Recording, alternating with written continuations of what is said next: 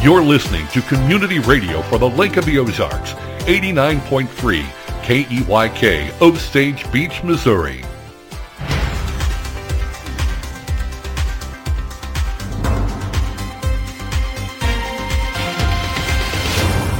I'm Stacy Johnson, and this is your Lake Expo News Cut for Friday, April 21st.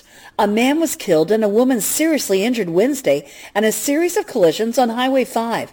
Authorities say 31-year-old Kyle Washia was pulling out of a private drive onto Highway 5 when the vehicle was hit by a car.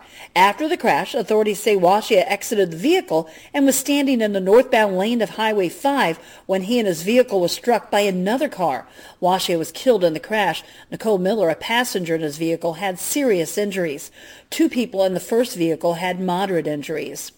One fire prevention tip you don't hear very often, replace the soil in your flower pots. Ozark Mountain Sanitation of Fairgrove learned about the fire dangers of old potting soil the hard way when a flower barrel setting in front of their office door started burning. The Fairgrove Fire Department came out. They found the soil had combusted, burning the wooden flower barrel it was in. Potting soil fires are often caused by the soil decomposing and releasing heat. Although potting soil fires are rare, it's a good reminder to throw out last year's dirt and also to never use a flower pot as an ashtray. Lake Ozark Mayor Dennis Newberry says the city is thrilled about two resolutions that could result in the construction of a casino at Lake of the Ozarks. Resolutions to put the question to Missouri voters have been moving through the State House and Senate. If voters approve the constitutional change, a group of local investors say they already have plans to put a casino on the Osage River. This has been your Lake Expo News Cut. All this news and more at lakeexpo.com. Lake news events, boating, and the lake life, lakeexpo.com. Portions of the programming on Key Radio are made possible through a generous donation from lakeexpo.com. LakeExpo.com is a locally owned daily news website connecting residents, second homeowners, visitors, and the boating community to the Lake of the Ozarks. Lake Expo features real estate and boats for sale, upcoming events at the lake, and their exclusive boating club, X-Tow.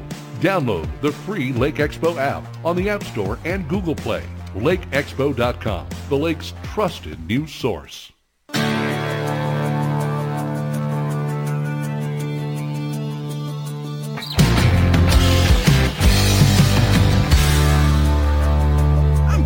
Schneider with your Key Radio Lake TV Sportscast for this Friday.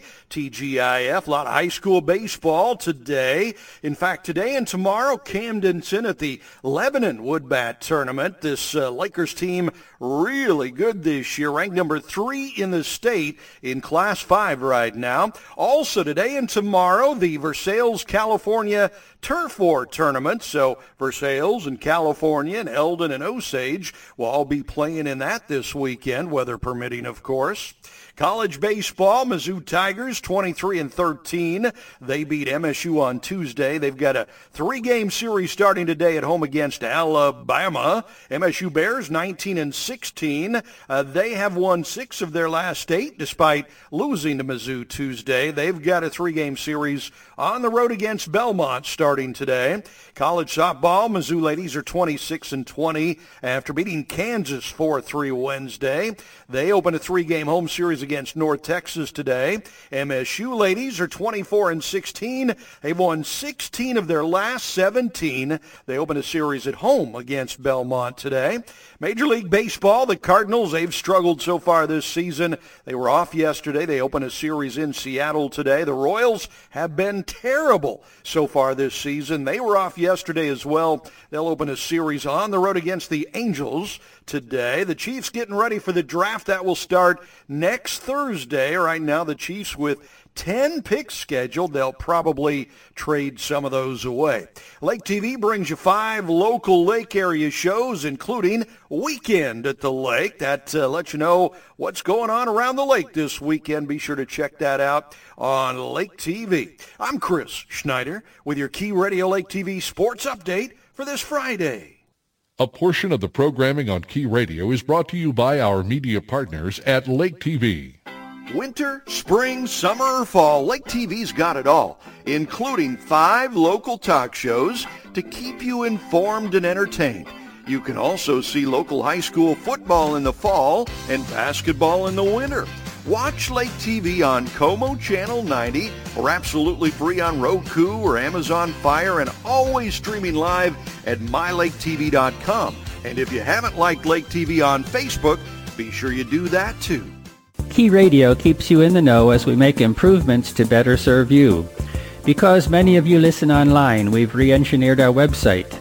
You get there on the web at keyradio.live or through our iPhone and Android apps. Key Radio, K-E-Y-K. From the app, click the www globe symbol to see our full site. There you can listen to live radio or call KB during the daily show or see our schedule. And don't forget that beautiful donate button. Then there are menus. Click News Weather to get your daily dose of what's happening. You can also drill down in the Key Radio link to learn all about your favorite shows, make a donation, or sponsor a show. You can also read Bill's blog and follow the social media links and notice how we highlight our sponsors on each page. It's all at your fingertips whether you have a laptop, tablet, or smartphone. It's all part of how Key Radio KEYK staff wants to serve you.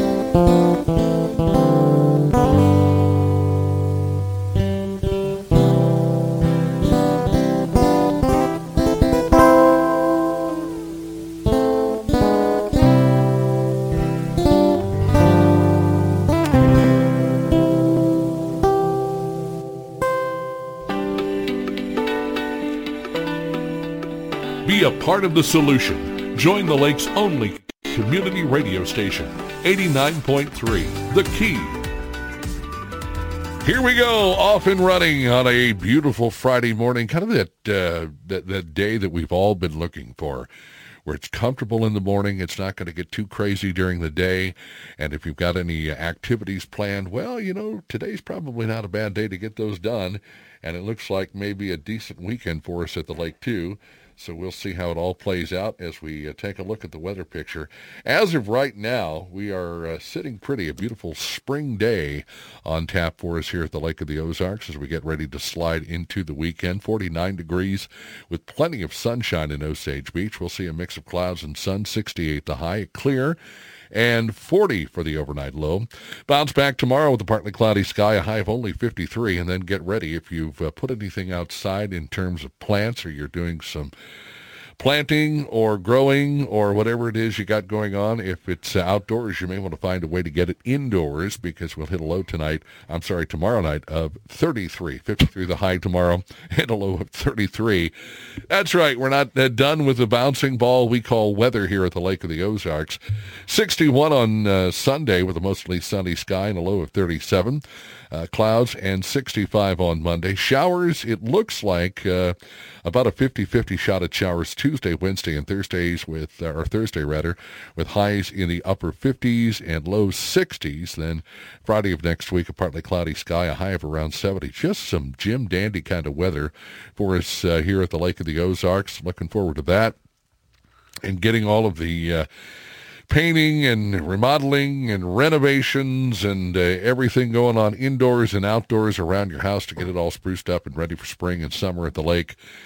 as I have come to find out, it is uh, something that a lot of people are doing is getting their houses all prepped, cleaned up, and uh, ready to roll for family and friends that uh, will be visiting, as is the case. Entertainment season. Hey, you live at the lake. Uh, That's right. Can I come down and see you? Sure. Hey, you know it's been a while since we've uh, we've had the chance to get together. I understand. Uh-huh. You, I understand it, you, that you live at the Lake of the Ozarks. Do you live on the water? Do you have a boat? Do you have a boat? Yeah. Can we take the boat out this weekend? As you can tell, he is here with us, folks. The presiding commissioner of Camden County, Ike Skelton. Good morning, my friend. Good morning. It's great to see you. It's good to be here. Been a And couple weeks, I guess. A lot of things So- going on. so here we are in the month of April, and you've been in office now, January, February, March, uh, about four months. yeah. How are you doing? I'm just, I just want to put that out there. How are you doing? You doing all right? I am doing all right. It is a fascinating, uh, exhilarating, challenging um, job. I I do enjoy almost all of it. Now, I have you and I have known each other for a whole lot of years. As a matter of fact, I was talking to uh, Beth Ann from CSC uh, Oh, Talk yeah, Radio the other day, and uh, I didn't know that the two of you had the history that you had. Yeah, well, I've been in this political game and fight for liberty and freedom for quite some time, and yeah, I met her years ago when uh, the Tea Party movement started out, and and uh, we did a couple uh, radio things and a couple of things up at the Capitol, and and uh, she was really uh, helped us out when we were fighting abortion, and and uh, yeah, so yeah, she's another champion that's been around for a long time doing the same thing. She's a phenomenal lady, and I'm Yes. so glad to have the opportunity to uh, to talk with her uh, a couple of days ago. But she was talking about how uh, the two of you discussed Agenda 21, and that's kind of where you and I got on board. Absolutely. with Agenda 21, and she was talking about some of the uh, background as far as her radio career and things like that. She's an amazing woman, but we, we got talking a little bit about you. One of the things I don't think since I've known you, I've never seen you stressed out for any reason. I, I maybe you're just very good at handling it, or you just don't have a whole lot of stress in your life. You know how to deal with it. How is the stress level being the presiding commissioner of Camden County? You know, some days it's pretty high, and uh, somebody told me the other uh, told me uh, actually yesterday uh, that uh, they thought I looked pretty tired after the, the day before. Wow. it, was it was a it was a it was a rough day. A lot of you know what happens really. This job is just a lot of uh, fires coming up that we have to put out, uh, constituent issues, um, and it's a lot of brain work. I mean, a lot of brain work. I mean, we're not physically doing things, right? So trying to figure out problems, how to fix various things, how to make the county run more efficiently, how to satisfy people's concerns about various things, and try to put it all together on a limited budget with a limited amount of people and resources and so forth. So, um, yeah, and, and some things, you know, you we're we're having a little situation right now with a developer, and uh, you know we've we tried to bend over backwards to work with that individual, but it just doesn't seem to want to go that way. So it's kind of tough because I, I, I want to see development in the area. I want to see things happening because Lake of the Ozarks, uh, you know, I don't think it's going to stop now. I think a lot of times Lake of the Ozarks go through bust and booms, and uh, we don't hit the, the bust usually too bad, uh, but the booms can be really crazy. And um, so I think some of that is uh, is going on now, uh, especially with the Lake Os- Oasis project, if that continues on, and other things that are happening. And there are things that I've heard of that are happening, uh, are going to start happening uh, in the near future. There's a lot of development getting ready to pop off around here, or at least people want to. So, trying to just keep all of that in mind and all the balls up in the air.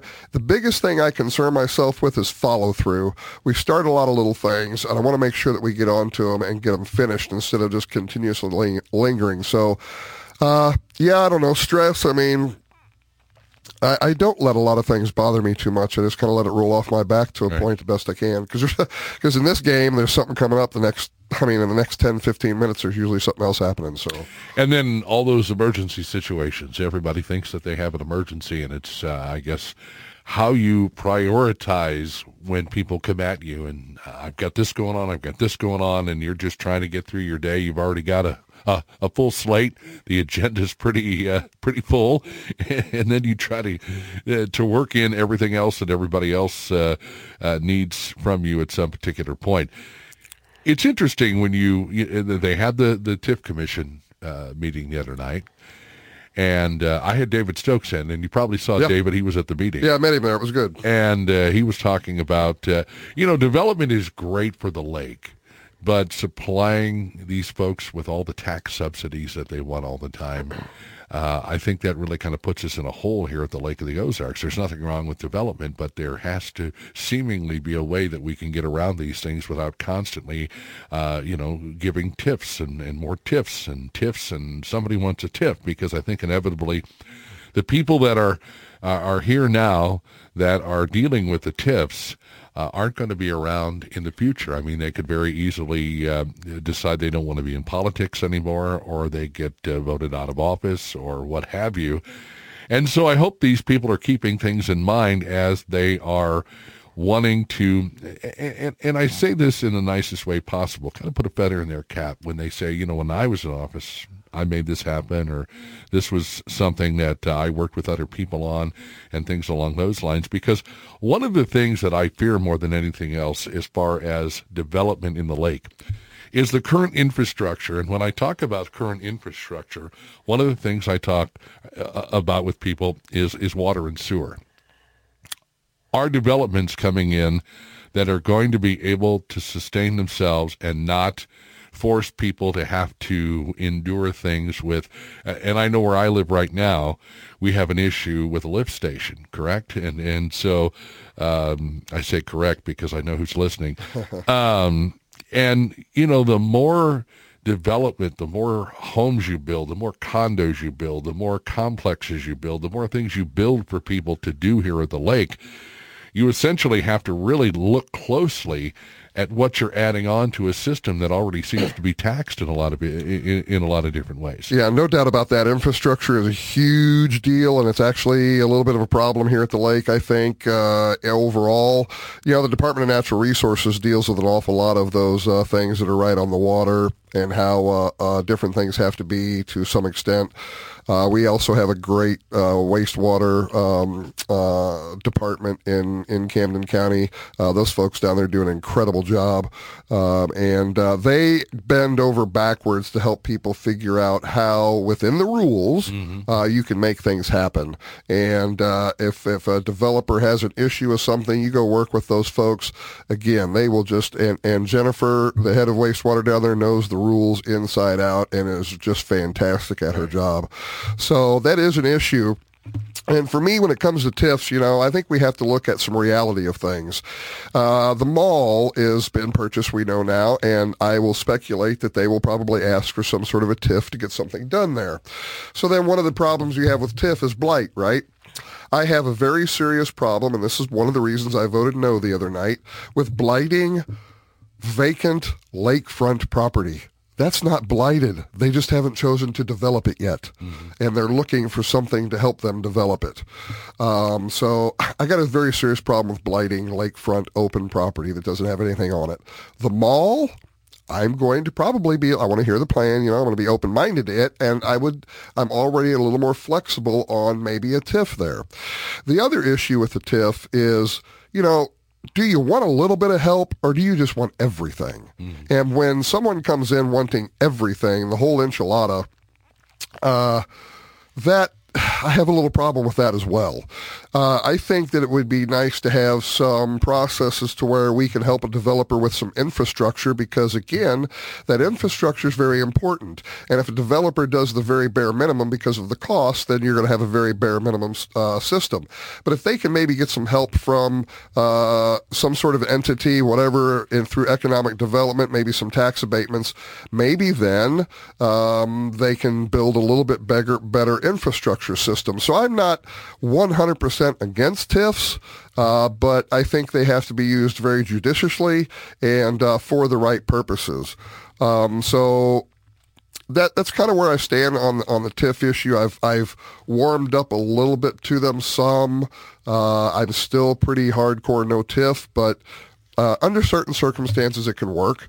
So um, you know, and, and we want to help make things move forward. And I think it's kind of also sad sometimes that, you know, maybe a developer will stomp their feet and say, well, if I don't get this, I'm going to go down the road. Well, if that's your attitude, go down the road. See, that's the thing, and, and, and we can't cave into that type of approach. Mm-hmm. Um, I have David Stokes from the Show Me Institute. I have his uh, his testimony here. He, uh-huh. he, left this with me. And one of the things that I noticed, it says in bold print, what we find, however, is a negative relationship between TIF adoption and growth. This is consistent with the hypothesis that government subsidies reallocate property improvements in such a way that capital is less productive in its new location. And I see that, but he talks about what happened up in Independence. I don't know if he mentioned that at all. There was a, a TIF given to Bass Pro uh, to build uh, that particular facility up there in Independence, and things didn't go well. And so they say, well, you know, if things don't go well, it's not going to fall on the city uh, to, you know, make up for any any financial issues or any problems. Well, the city up there in Independence, they decided that uh, they wanted to step in, and uh, and when all of this fell apart, they didn't want to damage their their rating, their credit rating, so they stepped in and uh, they took care of what needed to be taken care of in order to keep from getting in in deep with the bank and losing their financial status. This is this is an uh, an interesting. If you get the opportunity, yeah, I'll have to look into that. I don't know why. What did they allow themselves to get into that would hurt their credit rating? I don't know how um, a developer even getting a TIF uh, would damage uh, an entity's, a governmental entity's credit rating of something with bad. I don't. There must be a lot more to that. If because what now? You know, they had talked about doing some bonding mm-hmm. uh, with Osage Beach some time ago on maybe a, a, particular project or two. Right. And I know that another developer wanted some bonding, possibly with the county. Now that is a step way too far that I will. I will never. I, I, I hate to use that word, never but I, I can't see anything that would convince me to put the county on some sort of a uh, situation to where we would have to bail something out. That's just not that is not going to occur. I can't see that occurring while I'm in office.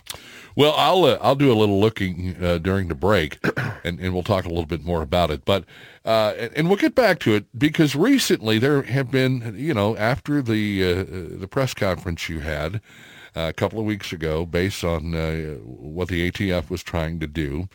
Uh, you've had some uh, some folks reach out to you to to talk about it and to discuss it. I was unaware of the article uh, through NPR. Uh, you had mentioned that you were on the Glenn Beck uh, radio program uh, Wednesday morning. Mm-hmm. And then another article came out from a lady. Her name is Katie Balevic, and she works with the Yahoo uh, News. And I'm not familiar. With their insider. One. That's the oh, one I oh, sent you. Oh, the insider. Okay, okay. And right there at the very now, this is how I knew uh, we may have problems. Is when you look at the article and they've got below it Ike Skelton, politician, 1933 to 2013. I guess maybe I haven't seen that one, or so I, I don't recall that. That's great. That's the that's the uh, one that I sent you oh, mercy. when I saw it, and it says right there. And then uh, the, the fact that they said uh, you were more or less going against the ATF because of what happened with your brother. Yeah, that's and there's retribution there, and and and we know that not to be true. So here is the mainstream media or the liberal-based media painting a picture of you like they do with so many other people. And I thought that her article had a lot of holes in it. I don't think it was very well done. Uh, she did uh, she did use use and uh, access the interview that you and I did on Key Radio, plus uh, the interview that you and I did on Lake TV. Hey, thanks for the residuals there. But anyway, and and and I just uh, from what I read and how it was all put together, and I think they interviewed someone uh, in the ATF's Kansas City office and things like that. Yeah, we can discuss that. Man, what a mess. Yeah, so now I do kind of, re- I don't remember that headline, but I remember the article. And uh, you're right, there's a lot of holes. And, you know, the left left left wing media is going to do what they want to do. They're going to try to set the narrative they can.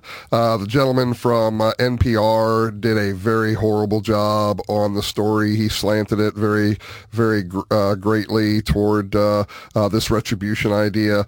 And, you know, I think that shows shows a lack of uh, ability. Although you know they went back far enough to find the interview on key ra- on uh, on our key radio and Lake TV and what have you uh, between us, uh, but they didn't research far enough to find out that I'm not the uh, Ike Skelton that they think I am. So uh, it, it's kind of a laziness to me. If you if you know that, that's kind of the way I see that. And uh, so they didn't research far enough to find out that you know you and I have been on the radio together since what about maybe 2010, 2012, something like that, and uh, that I've been espousing these views ever since. And uh, like I did tell them, the only thing that the raid on my brother's shop did for the ATF and me is just solidify what I already thought about them and other government agencies. So um, those thoughts were already in my mind. Uh, I just needed, you know, that that just validated my thoughts as being correct. So honestly, when I saw those emails. It never even crossed my. Oh, I'm going to get back at these guys now because of what they did to my brother. No, that that never even entered my mind.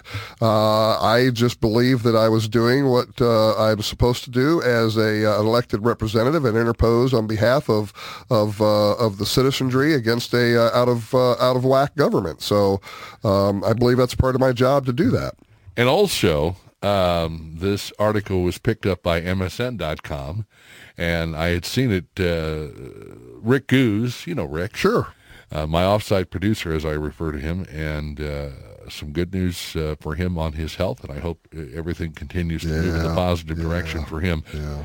But uh, and, and and again, I'll have to pull this this up because Are they circulating the same thing, or are they? it was the same article, but it was picked up by MSN.com. uh, and so I let I'll, I'll look at this here in. Um, You know, that's interesting. And just that fact right there that all of these left wing outfits are picking up this story and using it to exploit whatever they want to exploit out of it. And when you come to, as it were, our side of the table, uh, there's been a couple of blog sites and a couple of uh, uh, gun sites on, you know, YouTube, whatever, that have reached out to me for a little bit of an interview. Um, but you know, other than Beck, I guess, and, and of course you guys locally here, which I love, uh, nobody has really reached out on what you would say is our side of the aisle uh, to talk about it. So uh, I find that a little unfortunate maybe sometimes. Yet at the same time, uh, if I've uh, you know riled the left enough that, that it's you know really getting thrown out all over their stuff, that's fine. I mean, I think you're hitting the target when they do that, right? you are certainly getting them uh, getting them a little worked up, uh, but at, at the same time, I think it is uh, important to understand and realize that. Uh, so much of this is just, if you would please, folks, take the opportunity to talk directly to the person and, and don't try to go so much on, uh, and, and I think I found it here. It says a Missouri official called the ATF unconstitutional, but says it's not because the agency raided his brother's gun shop. This is the MSN uh, dot com article that I saw here. Yeah. See. Uh, but it's it's uh, Katie Balevic's uh, article that uh, I guess it says uh, Kay Balevic at Insider.com, which is from from Yahoo. yeah, I've talked to her directly a couple of times on the Yeah. phone, And, and and, look what she still spun it to be. and and that's you It's know going to happen. It's going to happen. It's okay. But I, I, the whole fact of the matter is, is, is now, as much as we see this, this is actually happening to you, and it's it's interesting. I mean, here you are, uh, a target of sorts, I guess, if you want to call yourself that, because. Uh, they're going to come at you from whatever direction they can. They're going to dig up dirt on you. They're going to see what they can find. You know, they're going to start going through your life with a fine tooth comb. Are you prepared for that? You know, I've thought about that before I even started running for this position because it's a it's a you know maybe if you're running for a city council, people don't think too much about all that sort of stuff. You get into a, you know this uh, county race like this, I think people start digging up some things. Um, if you want to go anywhere further and make any waves, they're definitely going to dig it up. So yeah, I'm ready for that. You know, I'm I'm no I've not been no angel. I've uh, um, I've uh, done some things in the past that I'm not happy with. You know, and and if I'd had a chance to do things a little different, I'd have done it. But I think most people are that way. Um, I've not done anything super nefarious, so that's okay. Um, and uh, yeah, I'm ready for them. And I've not, you know, I've got nothing to hide. You want to ask me a question, I'll answer it to you, and I'll tell you the truth. And I think that's one of the biggest problems that anybody gets into in politics or whatever when somebody starts looking at who you are and they start digging out these things that some people will find offensive uh, they will find you know bad or whatever and maybe change a mind about me but here's the thing whatever you find about me out about me in the, in the future i'm that same guy that you knew before you found that out Mm-hmm.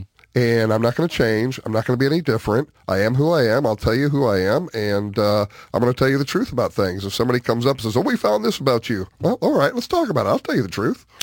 We'll uh, talk some more truth with Ike Skelton on the other side of the break, and your phone calls are welcome this morning. If you have a question for the presiding commissioner of Camden County, now is a chance to ask.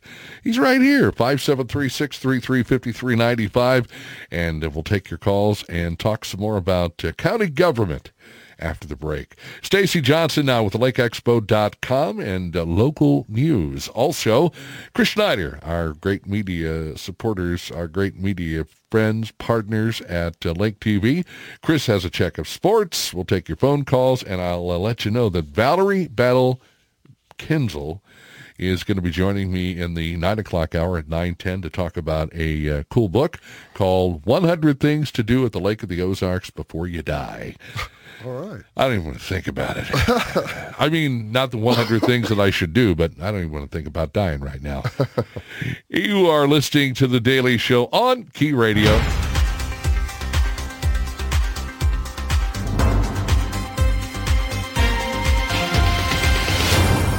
I'm Stacy Johnson, and this is your Lake Expo News Cut for Friday, April 21st.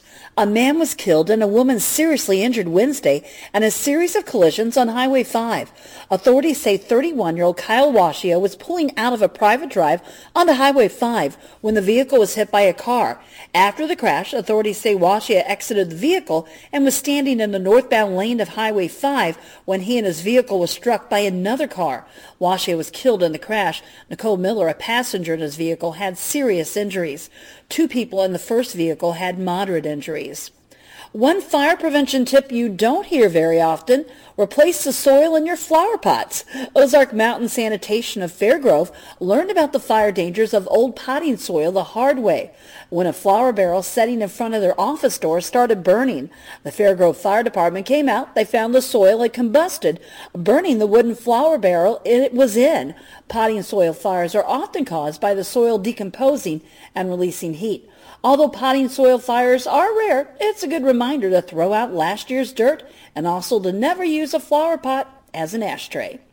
Lake Ozark Mayor Dennis Newberry says the city is thrilled about two resolutions that could result in the construction of a casino at Lake of the Ozarks. Resolutions to put the question to Missouri voters have been moving through the State House and Senate. If voters approve the constitutional change, a group of local investors say they already have plans to put a casino on the Osage River. This has been your Lake Expo News Cut. All this news and more at lakeexpo.com. Lake news events, boating, and the lake life, lakeexpo.com. A portion of the programming on Key Radio is brought to you by Adair's Wildlife Removal Service, offering affordable solutions for all of your residential and commercial nuisance animal problems. Adair's keeps the wildlife where it belongs, in the wild, serving Camden, Miller, and Morgan counties. Online at adairs-animals.com or call 573-378-8739, 573-378-8739.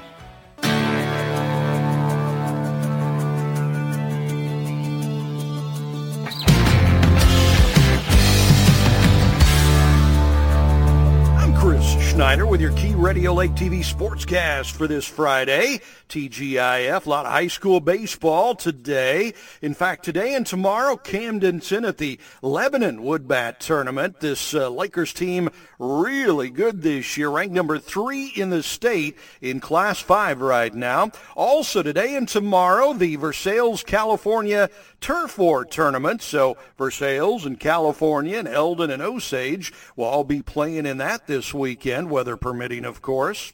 College baseball, Mizzou Tigers 23 and 13. They beat MSU on Tuesday. They've got a three-game series starting today at home against Alabama. MSU Bears 19 and 16. Uh, they have won six of their last eight despite losing to Mizzou Tuesday. They've got a three-game series on the road against Belmont starting today. College softball, Mizzou ladies are 26 and 20 after beating Kansas 4-3 Wednesday. They open a three-game home series against North Texas today. MSU ladies are 24 and 16. They've won 16 of their last 17. They open a series at home against Belmont today. Major League Baseball, the Cardinals, they've struggled so far this season. They were off yesterday. They open a series in Seattle today. The Royals have been terrible so far this season. They were off yesterday as well. They'll open a series on the road against the Angels today. The Chiefs getting ready for the draft that will start next Thursday. Right now, the Chiefs with 10 picks scheduled. They'll probably trade some of those away. Lake TV brings you five local lake area shows, including Weekend at the Lake. That uh, lets you know what's going on around the lake this weekend. Be sure to check that out on Lake TV. I'm Chris Schneider with your Key Radio Lake TV sports update for this Friday. Key Radio wants to help our community by offering a platform for all groups and organizations to share their message. If you have a pre-recorded public service announcement talking about who you are and what you do, email it to kbsfree65 at gmail.com. Rotary clubs, veterans groups, animal shelters, fundraising organizations, and more are all welcome to send us their pre-recorded message. Key Radio reserves the right to deny or accept any PSAs received. I'm Bill Munhausen for Creation Expo. Are the creation days of Genesis ordinary days? Genesis consistently specifies an evening and morning and assigns a number to each day. The sense of it is clearly normal days, but it's not just Genesis. Exodus 20:11 says, "In 6 days the Lord made the heavens and the earth, the sea and all that is in them, and rested the seventh day." Some people are quick to bring up 2 Peter 3:8 and that a day to the Lord is like a thousand years, but that's about God's patience, not his confusion about how long a day is. Context is everything. Exodus 20:11 continues God's command to keep the Sabbath, clear reference to one day in a seven-day week. The question is what believers ought to believe. We ought to believe God's word, so it's perplexing when Christians don't get it. These 60-second messages are based on the book XPO by Bill Munhausen. Available in Amazon Books.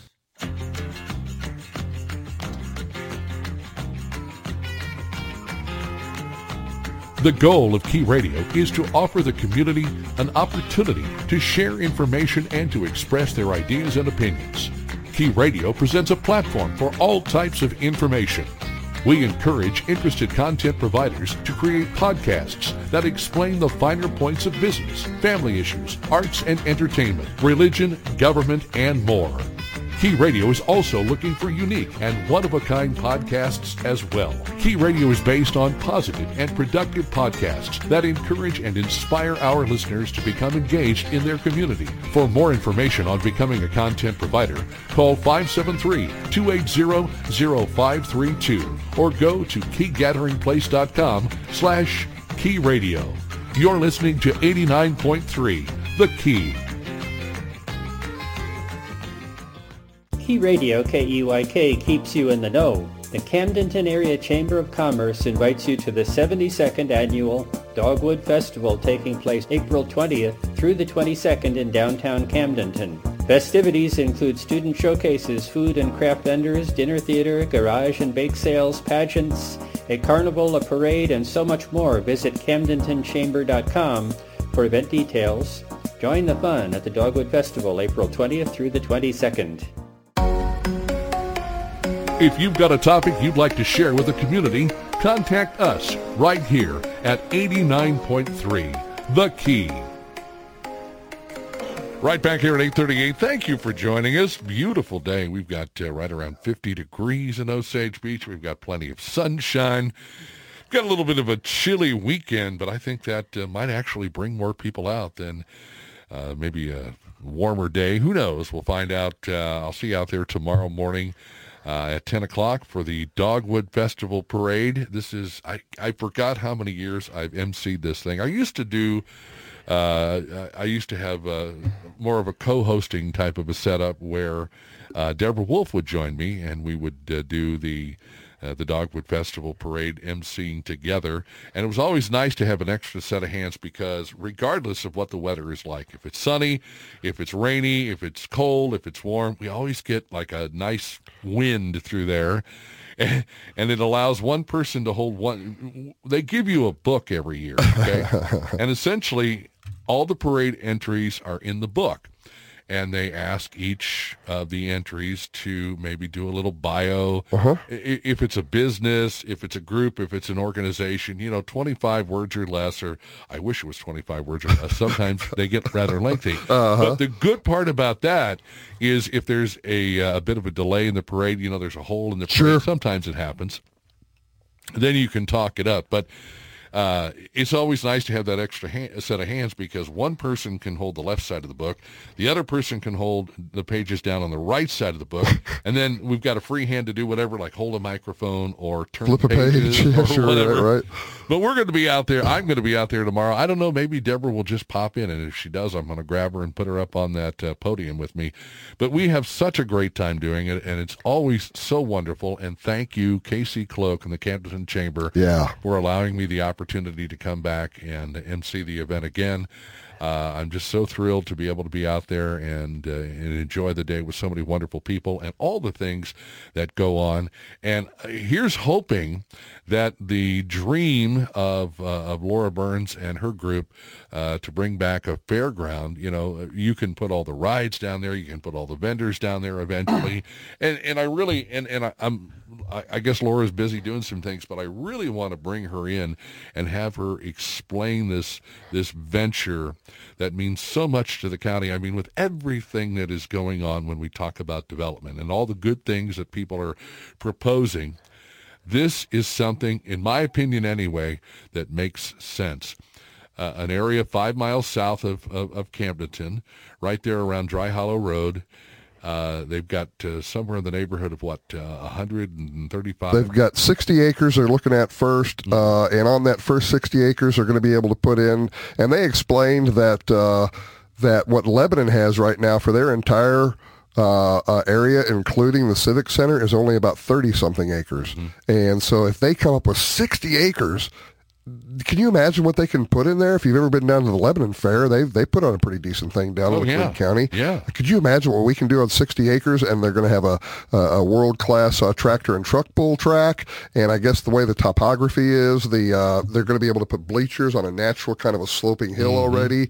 Um, so it's it, I'm excited about it. I hope it can happen. I'm, I really want to see it go. I think what's important, it allows it, it, it allows the opportunity. This is a true opportunity for locals and visitors to interact in the same facility because you can use this facility for any number of things. Yeah. But one of the things we need in this area is a place for the FFA kids Yeah. and the 4-H kids to be able to go in and do what they need to do rather than having to travel to other places like they've done for so long and, and go to facilities that maybe uh, need to be a little bit bigger. And and the presentation that uh, they put on about a month or so ago Yeah. was a great presentation. And I mean, uh, talking about uh, talk about having your ducks in a row they've they've sat down, they've explored it, they've mm-hmm. got an idea of exactly what they want to do, mm-hmm. and, and and and there are people that are involved in uh, the programs like the 4-H and the FFA and rodeo and truck and tractor pull. So all these people are are bringing this huge huge amount of mm-hmm. knowledge to this, and what a well thought out program. And I would like to see them be able to get as many investors private investors as they possibly could. So you get naming rights, the you know uh, Joe Blow Arena or Yeah, whatever, you know things like that. Yeah. But uh, this is something that the area really. I mean, if you want to leave a legacy and you want to do something for the future of of Camden County, this is, in, in my opinion, again anyway. This is a perfect, perfect, perfect venture. Yeah, I'm really stoked about it. I hope they can make it happen. I've been trying to talk it up. Uh, Casey Cloak and uh, Brittany, I apologize. I don't remember your last name. I'm doing good to remember first names, but uh, she they came in the office and talked about it a little bit more and. And uh, of course, I was there when Laura presented it, and uh, I think it's going to be a fantastic thing for Camden County. And you know, Dealing with a $60 million budget now, $3.5 million can complete that entire thing out there. And, you know, $3.5 million is a lot of money. Don't get me wrong. But again, considering that Camden County County's assessed valuation is about $1.8 billion, three and a half million ain't a whole bunch of money. Well, and, and, and, and you think about it, but at the same time, we could get so many people Absolutely. involved in I, here. Yeah. And I've got so many great ideas, and I don't want to share any of them on the air yet. I want to talk down, yeah. sit down and talk to Laura about some of these because after I left, you know, and, and I was asking a lot of questions and trying to get a lot of information, and the wheels in my, my brain just started turning. And I've got so many things that I want to bounce off of her as far as, you know, to help promote this and to help get the necessary money and to see how many private investors we can get on board because there's always somebody out there that wants to do good things for where they live and they've got, you know, uh, the, the, the money necessary and they don't mind donating yeah. it. And, and, and what a great facility this would be but you had one more comment that you wanted to make uh, regarding the, the, the ATF situation. Yeah. So on the story, you'll notice the left wing stories. Um, they went to, and especially, I guess it started with uh, the Kansas City Star, uh, and uh, they interviewed the ATF, and the ATF stated that you know this was routine stuff. They have to verify that applicants for an FFL are in compliance with local ordinances as far as zoning and business licensing. So they said that what we are really doing here in Camden County is preventing licenses from being issued. I have spoken to three of the four uh, subjects in the emails that we got. We got four separate emails, and I've spoken to three of the four. The first one, they've been in business in Montreal for many years. They're well established, and they don't renew their FFL until next year. The other two other individuals that I spoke with are very small operators. They only have to have one gentleman makes custom gun stocks, so he has to have an FFL so he can ship firearms back and forth uh, to clients, right? right. And uh, otherwise, he wouldn't necessarily have one. But he's been doing it for over 10, 15 years, okay? Mm-hmm. And um, he doesn't renew until 2025. The next individual is very similar. They do a lot of gun shows and whatnot, but they also have just recently renewed and don't have to renew until 2025. So when the ATF tells the Kansas City Star that we are holding up FFL holders from getting their license, they're not being truthful. Mm-hmm. And that is really egregious to me. They're, they, they're telling folks something that is just simple. It's not true. It's just not true. So there we are. And again, think about how, and I will go back to your brother's gun shop for just a moment. This is a situation that could have been handled in such a way that you didn't need 20 armed ATF agents to show up. You could have had a couple of folks walk in and say, listen, this is the situation. We want to sit down and, and work it out with you and, and, and do it that way. But there was a need to bring in a force. There was need to bring in a show of force. Sure. And that's exactly what they did. Yeah. There's no other uh, reason for it. There's no other definition for it. There's no, well, you know, he could have if these people had sat down and done their research and done surveillance, they would have known who comes and goes. They would have known how many people were on site. They would have known that this was probably something that could have very easily been handled with a couple of people walking in, talking it over, getting everything straightened out. And and so now your brother's inventory Absolutely. is gone. Yep. Will he ever get it back? Who knows? Uh, and and you know if he made some mistakes or did some things wrong, but uh, again to try and tie what happened uh, here recently in Camden County uh, to some form of retribution that you were seeking against the ATF is preposterous. And and and for those of us, again, this is much like January the sixth when I interviewed Chris Burgard about what happened on January the sixth.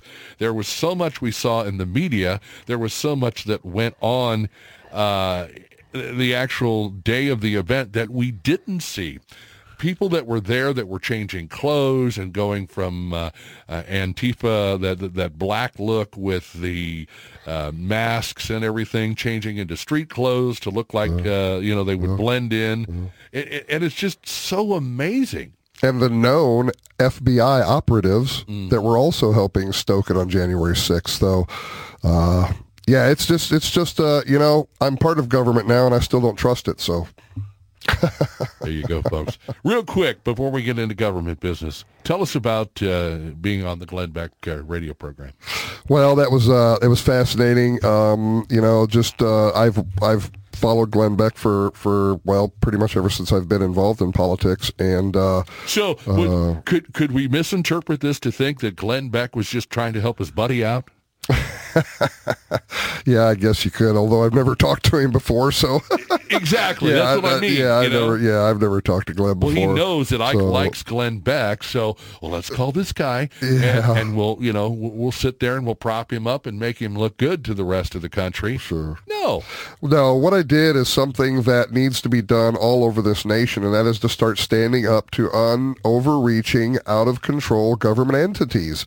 And uh, as you mentioned earlier, you know, if the ATF really cared about people having their licenses and doing things right, they would have been at my brother's shop helping him figure out what the rules are and helping him with the paperwork so that he could be in compliance. But that is not their goal.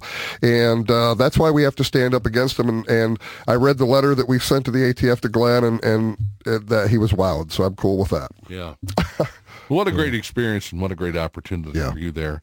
And and I think to myself again, you know, this is all this is just how it works anymore. If you go up against the government, the government is going to try yeah, their their darndest to make an example out of you. They don't like it when the little people stand up to them. And that is exactly yeah. it. That is the mm-hmm. issue. You hit the nail on the head, Ike, because in in instances past when they've called other counties and they talked to their planning and zoning uh, people. Their planning and zoning people probably thought, well, you know, we just need to comply and do what we're supposed to do and give in. And there's no thought process as right. to the information that right. they're giving these people. If you want to get the information, that's fine. You can get the information, but you're not going to get it from us. Well, there's been this narr- yeah, and there's been this narrative for I don't even know how many years. You figure it out. I don't know. Maybe since its inception. Uh, no, not from its inception, but at least around the 1900s. Maybe that the federal government is this big behemoth that is supposed to be in charge of everything. That that they are supreme. That they they are the watchdog of everything, and that is just absolutely not the case. And we need to stop giving them uh, the uh, props because they're they're going way beyond the bounds of what they're supposed to be doing. And see, that's the thing. Automatically, we assume that when a big government calls that we have to bow and kiss their ring and do exactly what they ask us to do. And finally, someone has stepped up and said, no, we don't. We don't have to, yeah. and we're not going to. Oh. And so then you create a little bit of a rift there, and uh, then you get all the negative press and everything that goes along with it. So that being said, let's talk uh, with the time that we have left this morning about what's going on county uh, wide and uh, some things that maybe folks need to know about in terms of, uh, I don't know, things that are coming up, sure. that you're currently working on. So let's talk about the building real quick and the remodel. We have finally uh, gotten the uh, uh, lead almost completely abated. Um, the latest story I got yesterday was that the third floor and the second floor have been cleaned, decontaminated, and have passed a passed test. So there is no contamination on those floors. the first floor should be done today. The testing will be done Monday, and we'll have the results back Tuesday. Tuesday, we have been got, given clearance to go ahead and re-enter the building with equipment. We've got some work that needs to be done in there again and finished, so we've gotten the clearance to do that. I can't tell you what day we're actually be open to the public, but I'm hoping for somewhere around mid-May. Uh, so that's going on. Um, we uh, interesting road and bridge. So I've been dealing with road and bridge a little bit more, and I'm I'm actually going to go out and run around today and well and uh, look at some things. But uh, so we're working on the gravel roads a little bit. I mean, the asphalt's asphalt. Those guys know what they're doing. We've got a plan in place, and they're doing what they can with the money. Uh, we don't have a whole lot of money yet for that, you know, for a whole bunch of blacktop stuff. But the gravel roads, we're we have a lot of gravel roads in Camden County, and we need to get them rebuilt. We need to get some crowns in and clean out the ditches and and get rid of the windrows so the water has some place to go. But something fascinating, and this is what I love about Camden County and the people that, that I work with, we have some good innovators. And one of the innovators at Road and Bridge decided that he would try something new. And what they've done is they built up the road, they put a good crown in it, cleaned out the ditches, and a good base, and then they have capped it with these fines. You saw the road going out to the Macks Creek Community Park. Exactly. I was going to bring that up. It was nice and quite smooth, wasn't it? Yes. It, it's a really nice road, and it's holding up to water, which surprised the heck out of me. It's holding up to the rains. It's not perfect by any stretch of the imagination. It's still gravel, uh, but it's a compactable gravel, and they're compacting that stuff in. And if you get it just a little wet when you compact it in, that stuff almost turns into concrete. And uh, it's it's been a very nice uh, fix uh, to some very problem areas. So this is something that we're going to continue to look at. And I would say by probably next season, because I want to see what happens in the winter too when we start blading the snow off of it and whatnot. But I believe next season we can start doing this to all of our roads, mm-hmm. and uh, we're gonna have a, we're gonna start having a lot better roads, gravel roads in the near future. The um, so I love that innovation of our folks at Road and Bridge uh, to try something new. You know, try something. If it doesn't work, that's all right. We'll back up and try something a little different, you know. Uh, but try something. Quit. I, I, hated this, and this, you know, this is the way we've always done it. And uh, well, we're not going to do it that way anymore because it hasn't been working. So we're going to try new things. And I really applaud uh, Brody Kinney out at Road and Bridge for trying something new. And uh, Bill Berry is fantastic. Pat Wolf, all those guys out there, they're doing a good job. Um, Andy up at the North Shed and those folks, they're doing a good job. And I'll be quite candid with you. They're uh, they're appreciative that somebody's in office that cares about what they're doing.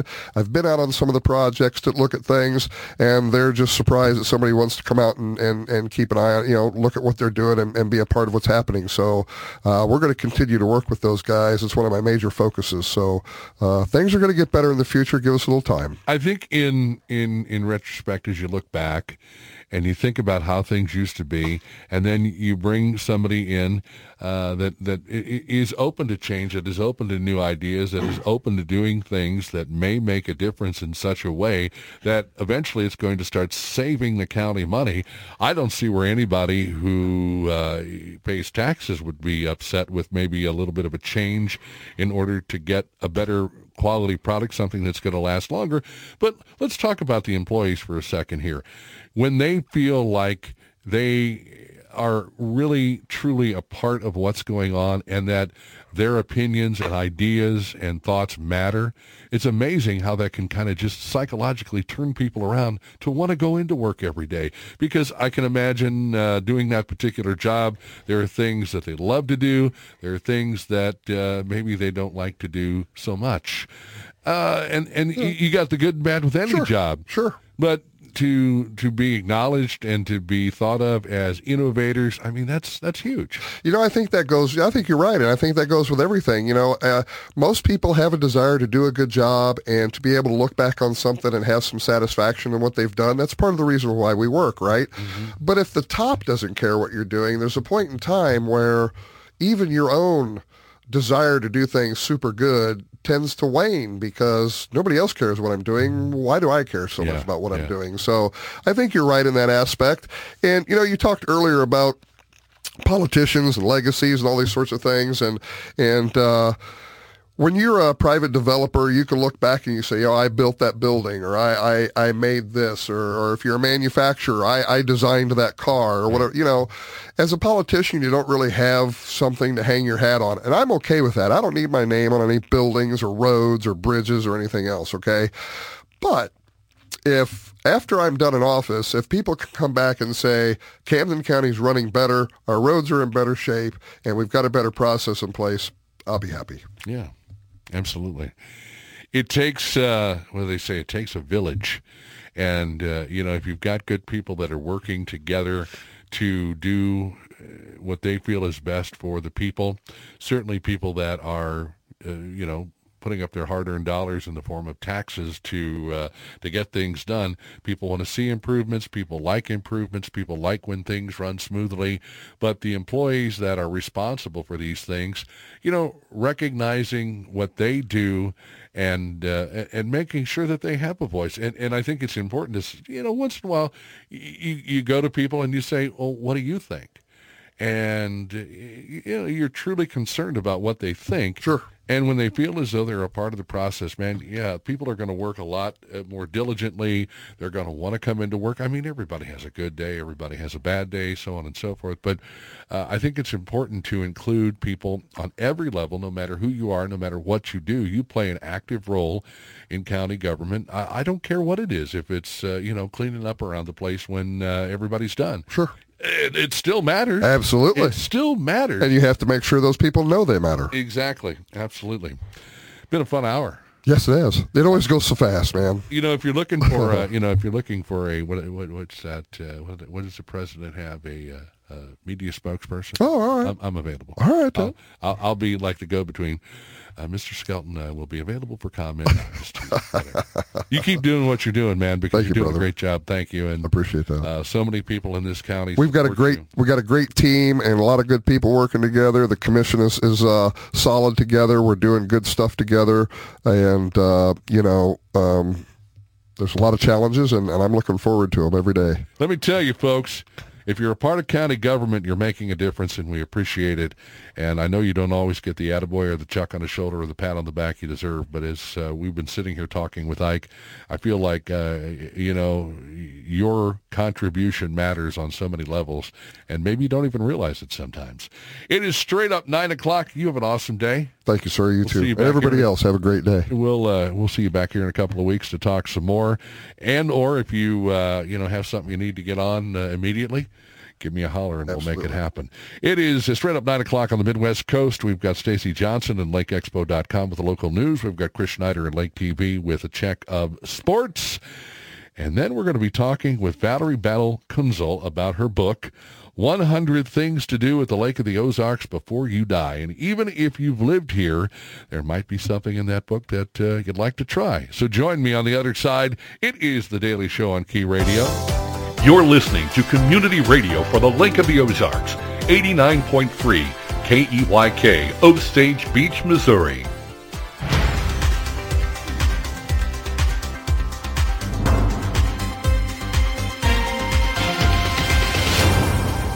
Stacy Johnson, and this is your Lake Expo News Cut for Friday, April 21st. A man was killed and a woman seriously injured Wednesday in a series of collisions on Highway 5. Authorities say 31-year-old Kyle Washia was pulling out of a private drive onto Highway 5 when the vehicle was hit by a car. After the crash, authorities say Washia exited the vehicle and was standing in the northbound lane of Highway 5 when he and his vehicle was struck by another car. Washia was killed in the crash. Nicole Miller, a passenger in his vehicle, had serious injuries. Two people in the first vehicle had moderate injuries. One fire prevention tip you don't hear very often, replace the soil in your flower pots. Ozark Mountain Sanitation of Fairgrove learned about the fire dangers of old potting soil the hard way when a flower barrel setting in front of their office door started burning. The Fairgrove Fire Department came out. They found the soil had combusted, burning the wooden flower barrel it was in. Potting soil fires are often caused by the soil decomposing and releasing heat. Although potting soil fires are rare, it's a good reminder to throw out last year's dirt and also to never use a flower pot as an ashtray. Lake Ozark Mayor Dennis Newberry says the city is thrilled about two resolutions that could result in the construction of a casino at Lake of the Ozarks. Resolutions to put the question to Missouri voters have been moving through the State House and Senate. If voters approve the constitutional change, a group of local investors say they already have plans to put a casino on the Osage River. This has been your Lake Expo News Cut. All this news and more at lakeexpo.com. Lake news events, boating, and the lake life, lakeexpo.com.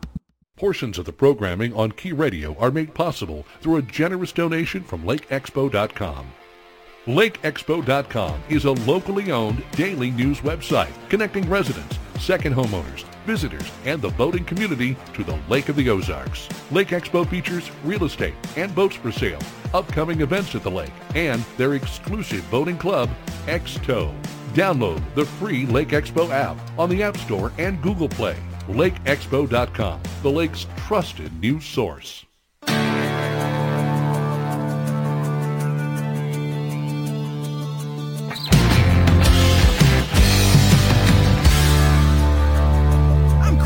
With your Key Radio Lake TV sportscast for this Friday. TGIF, a lot of high school baseball today. In fact, today and tomorrow, Camdenton at the Lebanon Woodbat Tournament. This uh, Lakers team really good this year, ranked number three in the state in Class 5 right now. Also today and tomorrow, the Versailles, California Turf War Tournament. So Versailles and California and Eldon and Osage will all be playing in that this weekend weather permitting, of course.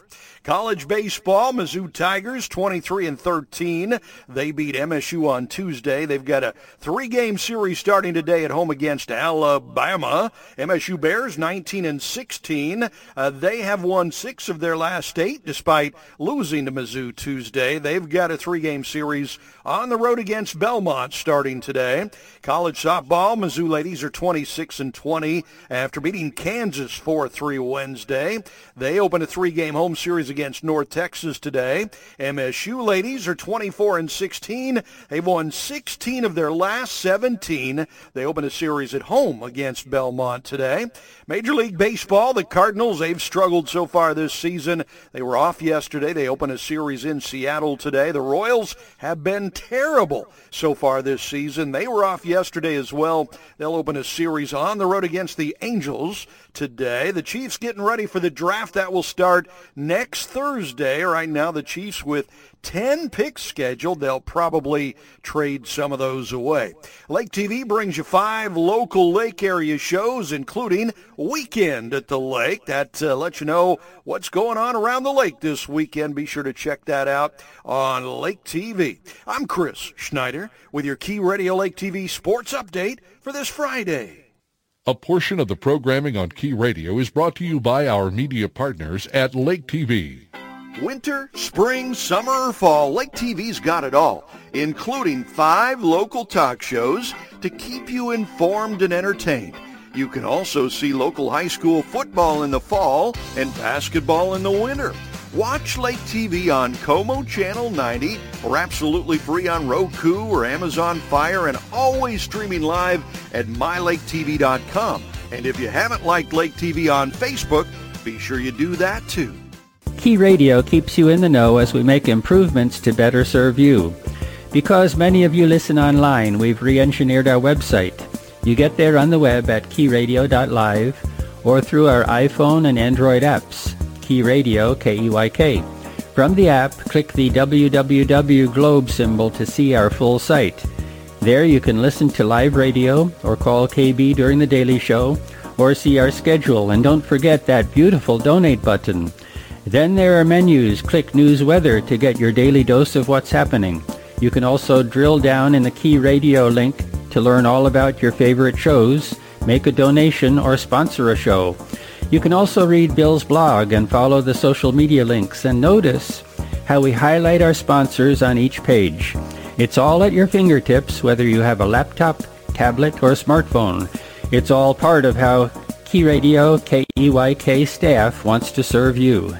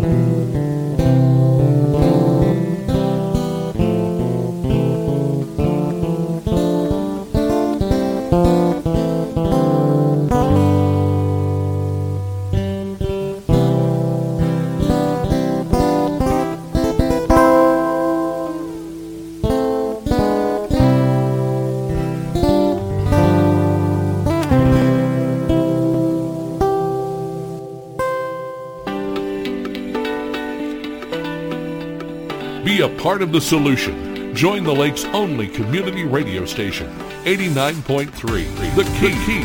Good morning. It is 909er and uh, 909er. And what a beautiful day at the lake. Uh, we are holding steady here this morning with some great weather. Uh, right now, 54 degrees in Osage Beach, plenty of sunshine. And that seems to be the thing for the day. Sun and clouds mixed, 68 the high. Uh, mainly clear sky tonight, the low of 39, back up to 54 for the high tomorrow, and the low of 33, partly cloudy on Saturday as well. Again, the number you want to watch is that, uh, well, actually both numbers.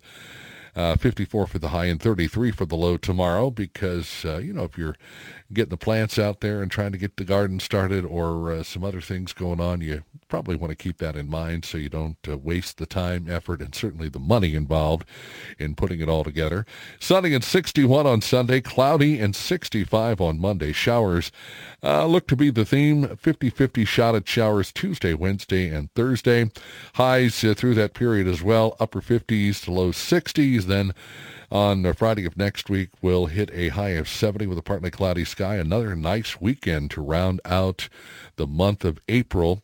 Uh, Saturday and Sunday of next week looks like a low to mid to possibly upper 60s, but we're not there yet. And as you know, what we predict and then start telling folks about will normally change in some way, shape, or form. 910 is our time. Again, 54 degrees and plenty of sunshine this morning. What a great way to start a weekend here at the beautiful Lake of the Ozarks. And they're saying, based on what I've read from the Farmer's Almanac, that it uh, looks as though it's going to be a little hot, a, a hot summer for us. Well, if it wasn't, I'd be a little concerned but I think you know what I'm saying. Lake level at 656.49, uh, river level at 553.52, surface water temp at 58 degrees. You've lived here at the Lake of the Ozarks. You've uh, played here at the Lake of the Ozarks. We know a number of people like to visit us and uh, play and enjoy themselves. There is a book out. It is called 100 Things to Do at the Lake of the Ozarks Before You Die. And I have the uh, distinct pleasure of talking with the author of that book. Valerie Battle Kienzle is joining us this morning on Key Radio and in particular The Daily Show. We're going to talk about the book. And uh, Valerie, we are so glad to have you with us this morning. Thank you for taking some time to join us. Well, thank you for the invitation. It's great to be with you, Kevin. Appreciate it. Oh, my pleasure. My pleasure. What a what a fun book. I mean, you've got to you've got to think about people that live here, people that visit.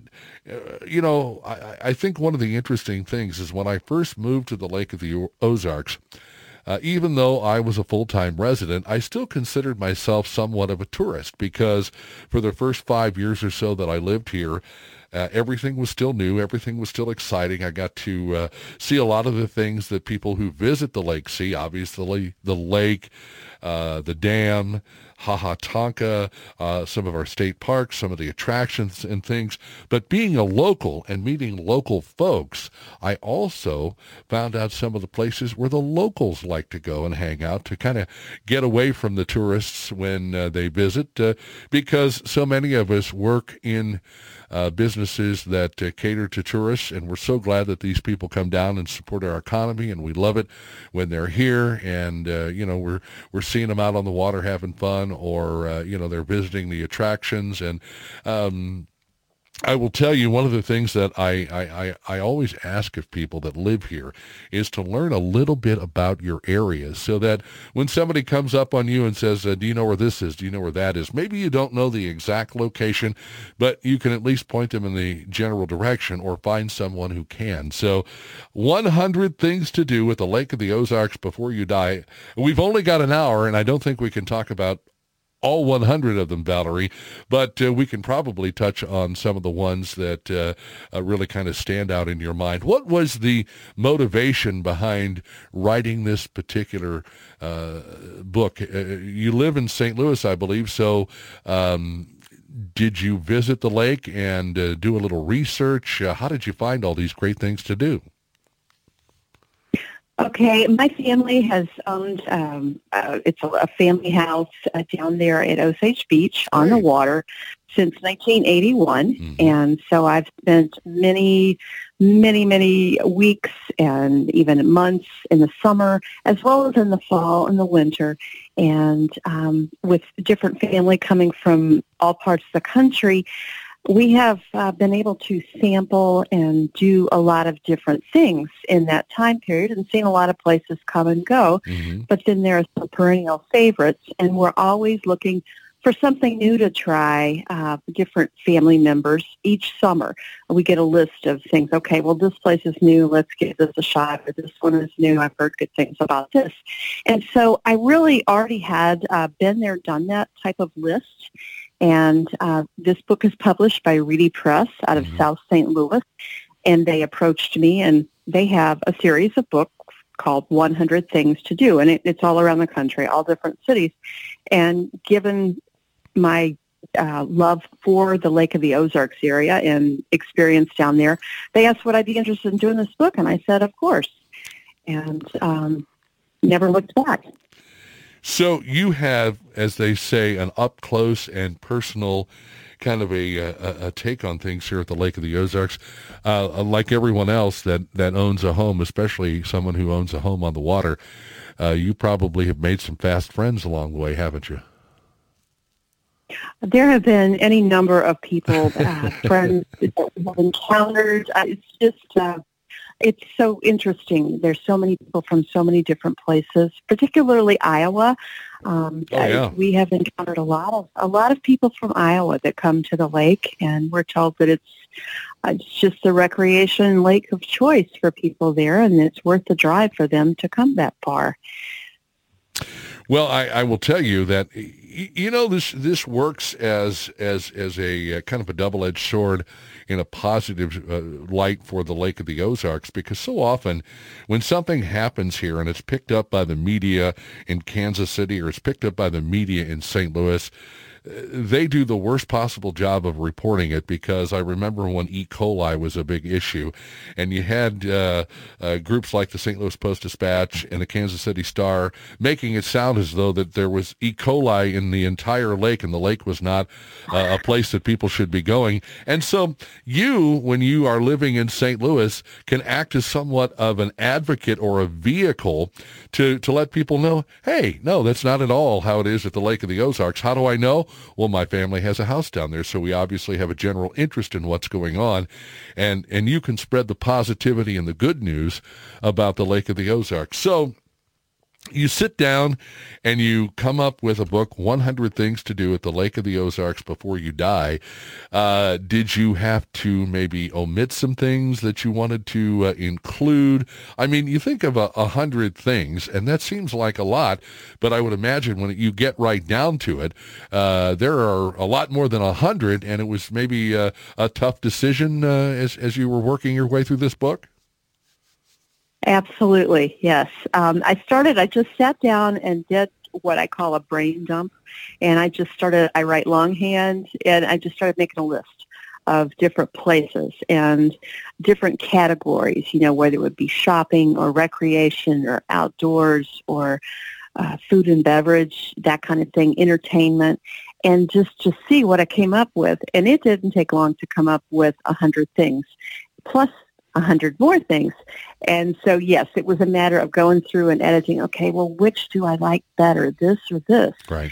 And um, I, I tell people, I, I there was a, a, a series, a Netflix series that was on called Ozarks. I think it was a few years ago, but uh, so many people that saw that that had never been to the Lake of the Ozarks, people that I knew from my home state of Tennessee, they saw this and they're like, is that is that what that's really like down there? I'm like, absolutely not. And it wasn't even filmed there. Right. So um, it's like you say, it's it's educating people. And uh, my first visit to Lake of the Ozarks was in the 1970s, and it was not a good experience. I stayed at a little place called Digger O'Dell's, mm. and it was uh, near Camdenton. It was one of those little um, mom and pop places that had little tiny cabins that had been built right after World War II, and uh, it rained the whole weekend. So everything we did, um, we had a lot of outside things planned. it rained. Um, we did see Bridal Cave, which was good. Um, a really beautiful place, and uh, but we did manage to dance and and to ride go karts in the rain, and so that was my first exposure. But then once I got this family and this house and we started seeing there's so much more to it and just the, the beautiful, the out of doors. Mm-hmm. And um, one of my favorite things to do is to just uh, paddle around in a cove and just go along the shoreline and, and see what kind of things I can spot. I've seen turtles and deer and all kinds of creatures and it's just so quiet and peaceful. But if you are looking for the loud crowd and you like to be the center of attention and you're a party animal, you can find plenty of that at the lake also. Yeah. And you mentioned Bridal Cave. Well, I don't know if you met him when you were down here or not. He was probably working there at the time.